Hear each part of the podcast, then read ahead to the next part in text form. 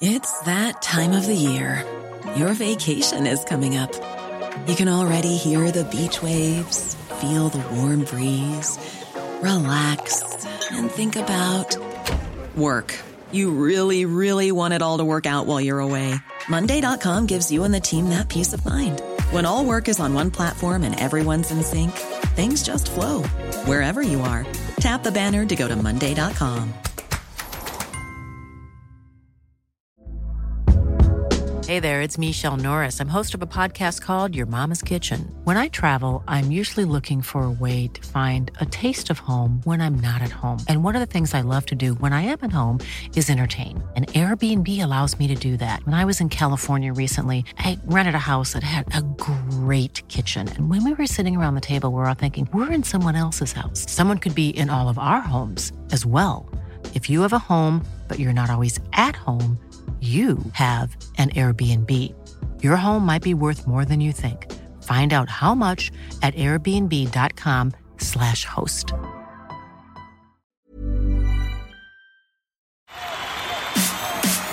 This is TalkSport Daily.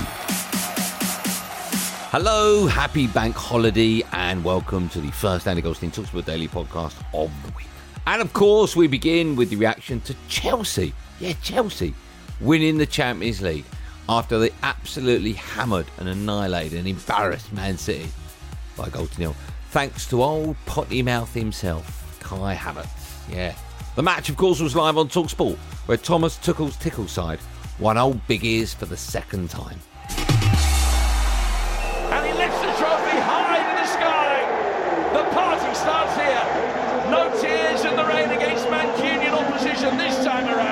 It was a great game. It was an enthralling watch, that. That really was. My goodness, Chelsea have had to earn that. That medal they're about to put round their necks, they've earned that one because they got it right on the night. They got that all important first goal, the goal that we all felt they would need to score. They got that and then they hung in there and they had to hang in big in the end because Manchester City were coming at them time after time after time and they just believed it. Now great through ball, Havertz got it round the goalkeeper, taps it in! Chelsea lead Manchester City in the 2021 Champions League final. I'm almost speechless. I'm very, very happy to share this moment with this team, with all the staff, with all the guys who support on an everyday basis in Cobham and uh, the team. For it's for them. It's for our team manager who is at home. It's for him.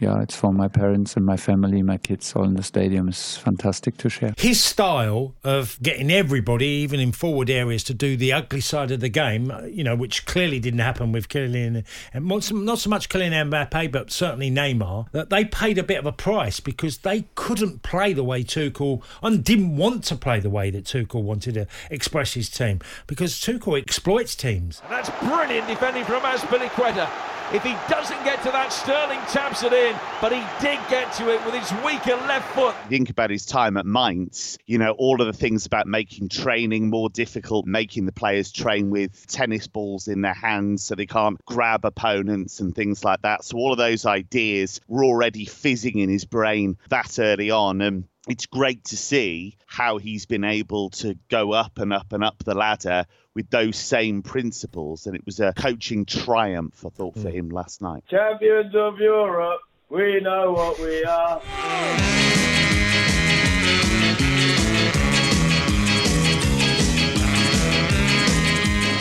through the legs of Reece James to find De Bruyne, able to drive forward. Who's there? Kante. Brilliantly timed challenge in front of the referee, but that was just immaculate. In the engine room of Chelsea, they won the midfield battle. Uh, the two boys that we've mentioned in Kante and Jorginho, I thought were absolutely outstanding. Kante, I think he's he's always had that label of you know the Makelele kind of player. I think he's transcended it. He really has made it the Kante position now. When you're in a stadium and you're kind of watching one section of the pitch, and Kante will suddenly just come out of nowhere and and just dominate. I suppose his, his positional awareness and his also his, his ability to maximise that is what really elevates him. And I think we are probably talking about. I mean, we'll see how France do the Euros now. we are probably talking about a Ballon d'Or contender. And after Chelsea's right back Reece James impressed with his display in the final, former Blue striker Tony Cascarino said that James should start for England at the Euros. A couple of years ago, I talked about Reece about what a talent he is, but said he's got to learn to defend better. Because the, he is never going to make it to the very top at the, being the right back if he learns how. And I've done an article, and I actually know someone who knows mm. Reece and said he was he's, he's a relation of Reece James, and he said, "Oh, a bit harsh on Reece." I said, "No." I said, "I think he's a terrific player, but he's got to become a better defender because if he defends like he can play in the forward areas, Reece James is going to go over the very top of the tree because he's got he is quick and, Versatile and as strong well, and just he? yeah, and he's clever and he's got the mm. ability. And last night's performance, it ma- you come away thinking he'll probably play right back for England in the Euros. So, what does this mean for Manchester City, who still haven't won the Champions League? Well, of course, it means they're not actually a big club yet.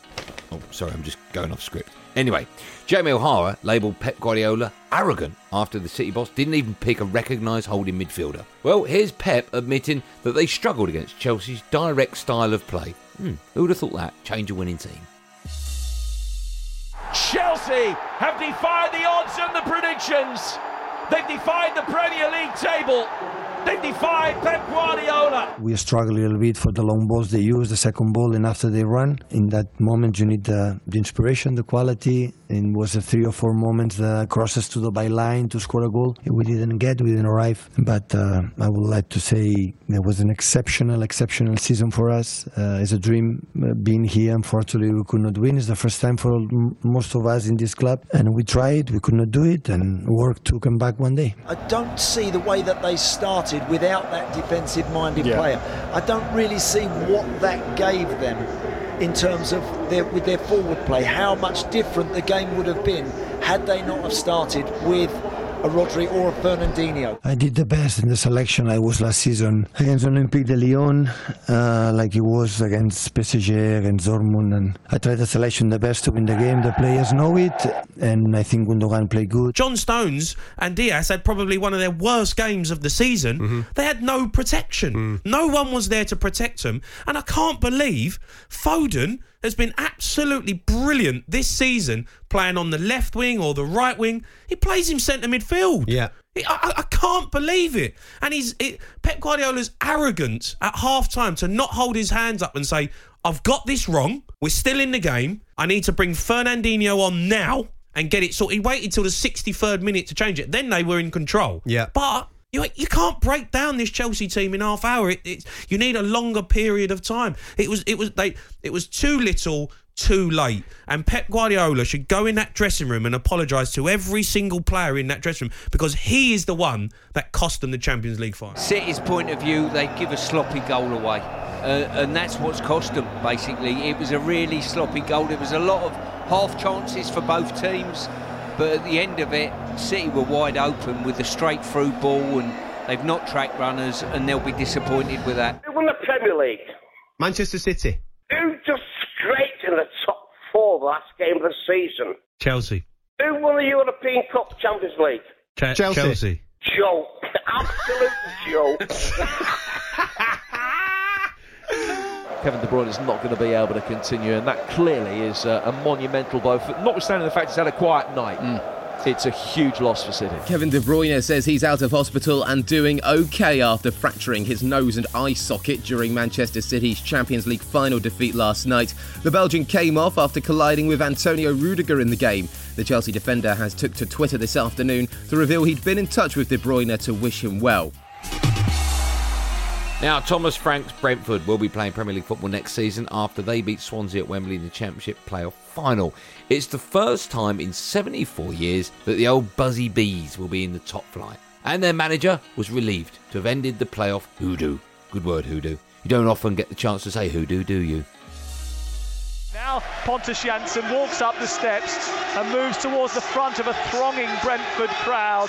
The players all spray him with champagne and he pushes the championship playoff trophy into the sky. I don't think I really understand how big an achievement it is we have we have made today, and the fans deserve it so much. The pain they've been through, the years, uh, also because we've been you know going through the ranks. We haven't been in the best division for what uh, I don't know 70 something years, and 10 attempts to try to go up through playoffs. So someone told me the other day that it you know take two hands and 10 fingers to lift a trophy, and that's what we did today. Ivan Toney steps up right footed. He can't save this one.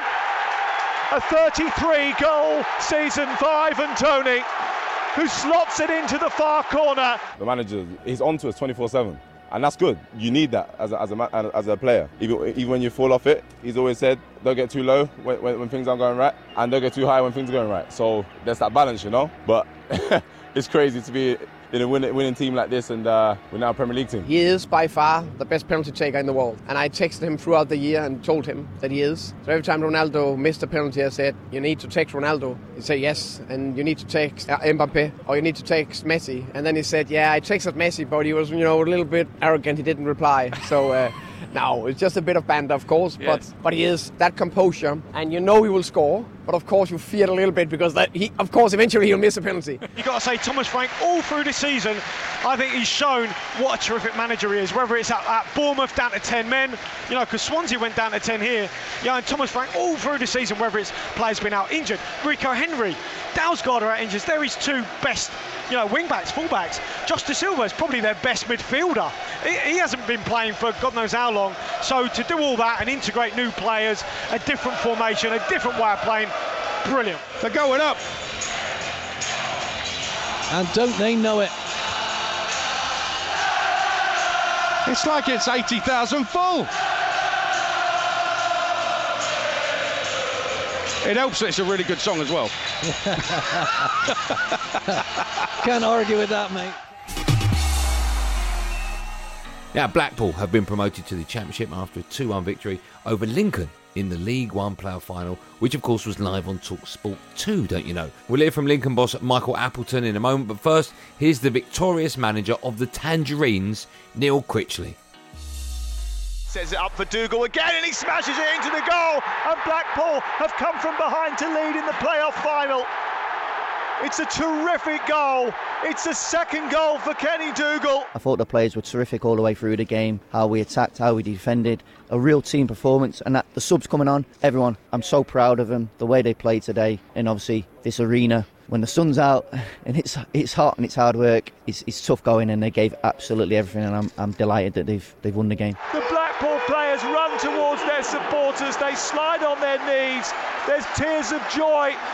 The Lincoln players collapse on the floor in the sunshine away to our left. I don't know if it's because we started so well or the game became a sort of like a little bit easy in front of Blackpool, but there was far too many square passes, far too many back passes. We weren't brave enough to pass the ball forward, and it cost us. It cost us the equaliser. By the time we come back for that first day of pre-season, I'm sure the players will still have this in the back of their mind somewhere, and the pain that you know you get from losing finals, certainly in playoff finals. So we'll use more than just that, but certainly that will play a part and hopefully new players coming into the football club as well will help to sort of progress us maybe that extra little bit of quality that we need in games like this.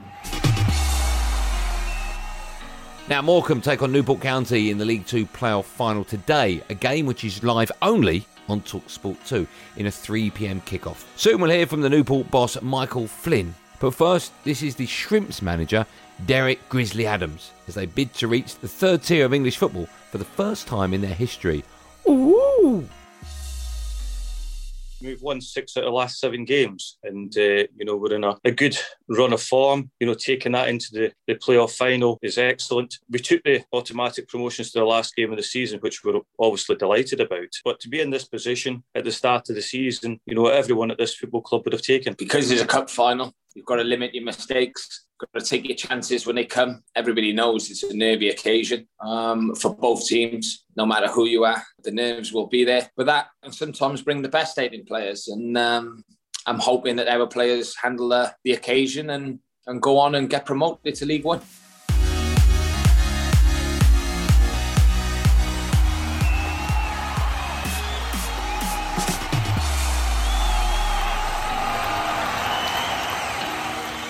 That's it for another podcasty thing. Let me just tell you about that game that is coming at you like Cleopatra, live only on Talksport 2, exclusively. I'll have you know it's Morecambe against Newport for a place in League One. That's at 3 o'clock today, presented by Dan Windle, commentary from and Danta, and Big Chris Iwelumo, and that's how you pronounce his name, like Umalumo, as a lot of people. It's Iwelumo. That's it. Thanks for listening on the Talksport or wherever you get your podcast from. I'm back on my show, Andy Goldstein's Drive Time. Yeah.